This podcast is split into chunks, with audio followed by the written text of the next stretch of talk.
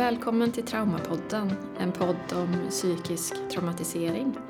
Och vi som är med i den här podden heter Paula Galves och Ida Martinsson. Och vi jobbar som psykologer på Centrum för traumatisk stress som är en del av Region Värmland. Mm. Och som vi pratade om i det första avsnittet eh, så kan ju psykiska trauman bero på flera olika slags händelser.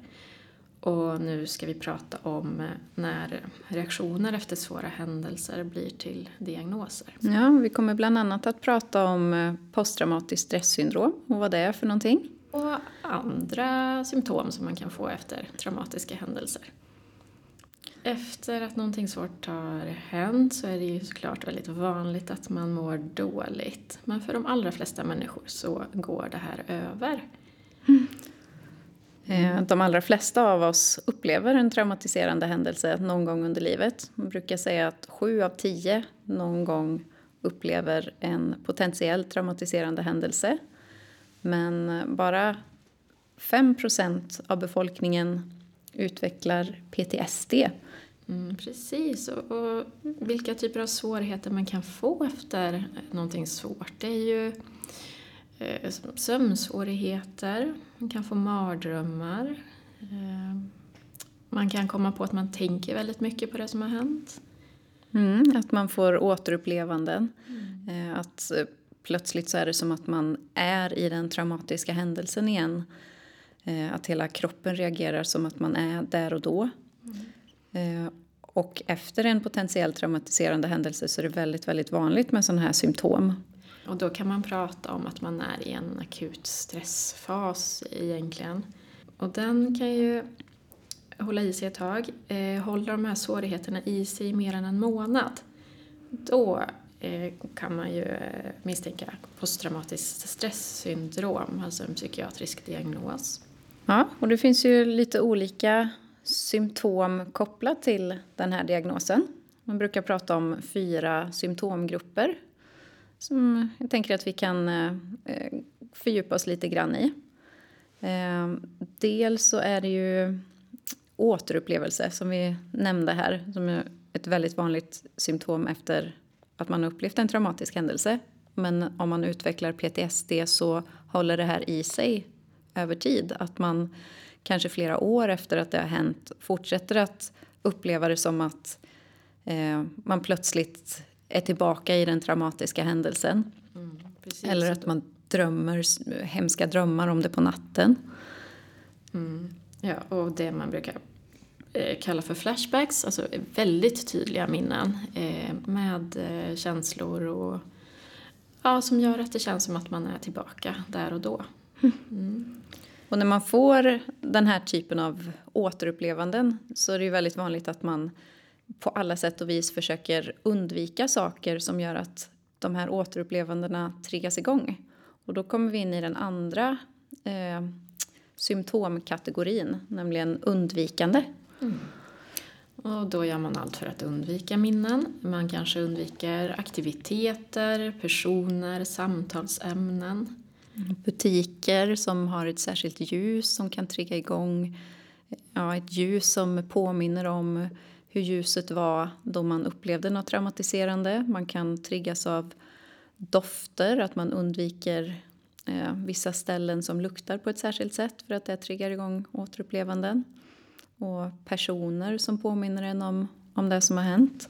Och här eh, kan man också se eh, direkta minnesförluster. Att man verkligen inte minns viktiga delar av händelsen. En annan grupp är förändrade tankar och känslor. Eh, att man kan få väldigt negativa tankar om sig själv, om andra och om världen. Att man är dålig, trasig, att andra är farliga, att mm. världen är farlig. Att andra inte går att lita på. Um, ja, och som du sa, mycket vanligt med att ens egen självbild förändras. Att man tappar tilltron till sin egen förmåga um, på olika sätt. Eh, det kan kännas som att du är mindre värd som människa. Och eh, det kan också leda till tankar på att, att vilja skada sig själv eller till och med inte orkar, att man inte orkar leva längre. För att eh, ja, man får en så negativ bild om sig själv och omvärlden. Det blir svårt att hantera. Och en fjärde grupp, en fjärde symptomgrupp som man brukar prata om är förhöjd anspänning. Mm. Och det betyder ju att, att eh, man kan vara spänd i hela kroppen, att hela tiden vara på sin vakt och orolig för att något nytt ska hända. Att man ser faror överallt hela tiden. Jag brukar använda ordet hypervigilans, alltså att man har en förhöjd anspänning hela tiden och är väldigt lättskrämd, reagerar på på en mängd olika saker. Och då kan man också få väldigt lätt till aggression, att man reagerar med ilska, eh, aggressiva beteenden. Eh, och det blir jättesvårt att slappna av, man får sömnsvårigheter. Mm. Och blir lätt att man kan få olika kroppsliga besvär. Att eh, kroppen är så spänd och på sin vakt hela tiden att, att eh, man kan få fysiska symptom som man kanske inte direkt kopplar till eh, det traumatiska man har varit med om. Men att det i grund och botten handlar om att kroppen har en förhöjd anspänning efter det som har hänt. Man kan få smärtor i kroppen på olika sätt och, och så. Och den här förhöjda anspänningen eh, kan också övergå i att man har en alldeles för låg anspänning. Alltså man får väldigt svårt att reglera sin energinivå. Så ena dagen kanske man orkar göra hur mycket som helst och, och nästa dag så är man sängliggandes hela dagen. Mm. Och att man inte klarar av ytterligare stress. Utan att eh, eh den posttraumatiska stressen gör att eh, tillkommer det någon liten typ av stress så slår det ut hela en system och man, man eh, kraschar och bara kan bli liggandes i flera dagar och, och orkar ingenting. Ja, och sen så finns det lite kring eh, riskfaktorer. Alltså vad ökar risken för att man ska utveckla PTSD? Mm, exempel på det är ju som vi var lite inne på i förra avsnittet att det är en riskfaktor i sig om du är kvinna. Eftersom, eh, som vi pratade om då, ehm, om det är så att den traumatiska händelsen som du utsätts för utförs av en annan människa så är det större risk att du utvecklar ett posttraumatiskt stresssyndrom. Eh, och då eftersom kvinnor oftare är utsatt för eh, fysiskt och psykiskt och sexuellt våld så är det också större risk för att, eh, att de utvecklar PTSD. Andra exempel? Att tillhöra en minoritetsgrupp kan också utgöra en riskfaktor mm. med den stressen som som eh, medlemmar av minoritetsgrupper utsätts för. Då. Eh, olika typer av diskriminering eh, och eh, så kallad eh, minoritetsstress. Eh, mm. Mer subtila uttryck för andras ogillande eller vad man kan säga kring det. Mm. Mm. Och sen så är det ju också så att eh, ju yngre man är när man utsätts för ett, en traumatisk händelse desto större risk är det att utveckla en PTSD. Om, om du upplever svåra saker som barn när eh, hela ditt system inte är färdigutvecklat så, så blir det ju självklart också svårare för dig att hantera och större risk då för att, att du utvecklar olika typer av symptom.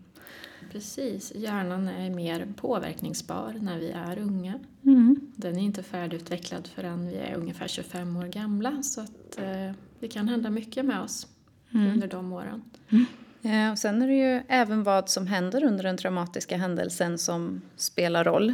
Får du stöd efteråt? Är det någon som tar hand om dig? Är det någon som pratar med dig om vad som hände så att du får ihop berättelsen? Och där kommer vi in på socialt nätverk. Har man ett tryggt och stabilt socialt nätverk omkring sig så är det också troligare att man man har någon att vända sig till när man är med om något svårt. Man har någon att prata med eh, om det som har hänt. Medan om, om du inte har särskilt många personer som står dig nära runt omkring dig så kanske du inte heller har möjligheten att prata av dig. Eh, och då är det större risk att, att du utvecklar en PTSD. Och här blir ju barn särskilt sårbara. Eh, det är så avhängigt av att barn har en vuxen som, som kan se känslor, förklara varför man känner och tänker som, som man gör. Mm.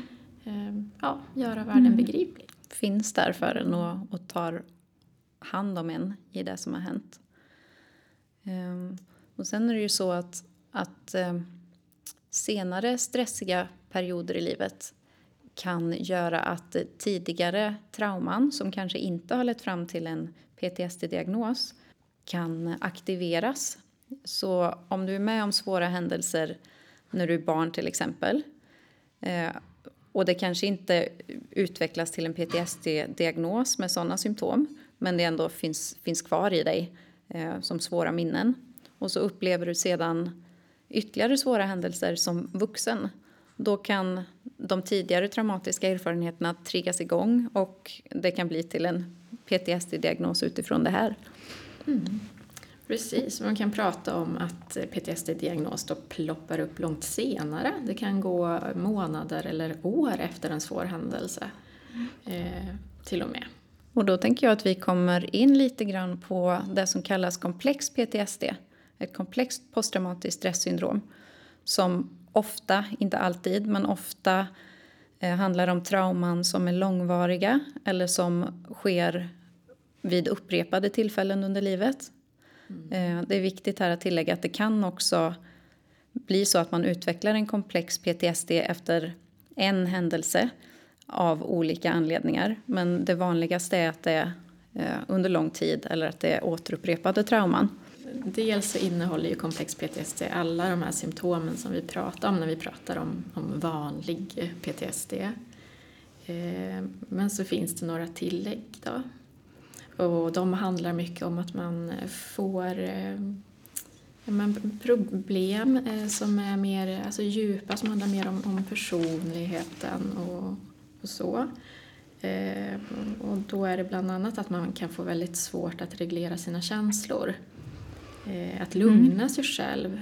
Eh, att återhämta sig efter någonting jobbigt. Ja, och det som du pratar om det är ju det som vi kallar affektreglering. Som är i den nya diagnos som har kommit som heter komplex PTSD så är det ytterligare tre symptom utöver de vanliga PTSD-symptomen som man har sett förekommer vid komplex PTSD. Så då är det dels affektreglering, att man har svårt att reglera sina känslor. Och sen är det också... Man har så kallade interpersonella svårigheter, alltså svårigheter i relation. Mm. Ehm. Eftersom det är så att komplex PTSD ofta utvecklas efter traumatiska händelser som du har blivit utsatt för av en en person som står dig nära eller en annan människa så är det ju också så att din tillit till andra människor påverkas. Och det kommer leda till att du i framtiden då kan ha väldigt svårt att, att lita på alla människor. Eh, och att du kan ha jättesvårt i, i nära relationer på olika sätt och vis. Mm, precis. Mm. Ja, och det kan vara svårigheter som, som inte nödvändigtvis är kopplade till tillitsbrist utan andra svårigheter också. Mm, absolut, svårigheter med fysisk närhet, svårigheter eh, att ta kontakt med nya människor. Eh, det finns många olika exempel. Och den tredje handlar ju om det här med negativ självbild. Mm. Som ju också finns med i diagnosen PTSD till viss del. Men att man tänker att i diagnosen komplex PTSD så blir detta så mycket mer omfattande. Det påverkar i ännu högre grad synen på oss själva och hur, hur vi förhåller oss till världen i stort. Precis, vad man tänker att man klarar av, vad man tar sig an i livet. Mm. Sen så finns det också ytterligare en diagnos som är väldigt tätt förknippat med eh, traumatiska händelser, traumatiska upplevelser som ibland kan förekomma i kombination med posttraumatiskt stresssyndrom och komplex posttraumatiskt stresssyndrom men ibland också eh, förekommer på egen hand. Alltså när man har upplevt traumatiserande händelser så kan man på olika sätt och vis känna sig väldigt bortkopplad verkligheten. Eh, man kan på olika sätt eh, ja, men känna sig frånkopplad sig själv och andra. Och då kommer vi in på den diagnos som kallas dissociation. Mm. Som ju är en väldigt eh, bred diagnos i mångt och mycket. Precis, och den kommer vi prata mer om i ett eget avsnitt, för den kräver det. Mm. Mm. Om vi bara lite snabbt går igenom det idag så tänker jag att man kan förklara dissociation på ett bra sätt genom att ge exempel på hur det ser ut eh, i alla människors vardag. För vi alla dissocierar ju i viss mån. Men eh, det är när vi tappar kontrollen över hur och när vi dissocierar som man tänker att det blir till och med psykiatrisk diagnos. Men eh, ja, exempel på hur vi alla dissocierar i vardagen, vad, vad kan det vara? Det kan vara eh, om man dagdrömmer mycket eller om man är ute och kör utan att tänka på var man kör. Precis, att man kör en sträcka och så plötsligt när man kommer fram så inser man att oj, jag har inte varit medveten om hur vägen har sett ut överhuvudtaget.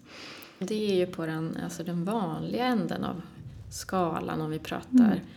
Eh, om dissociativa symptom på, mm. som på en skala. Då. Mm.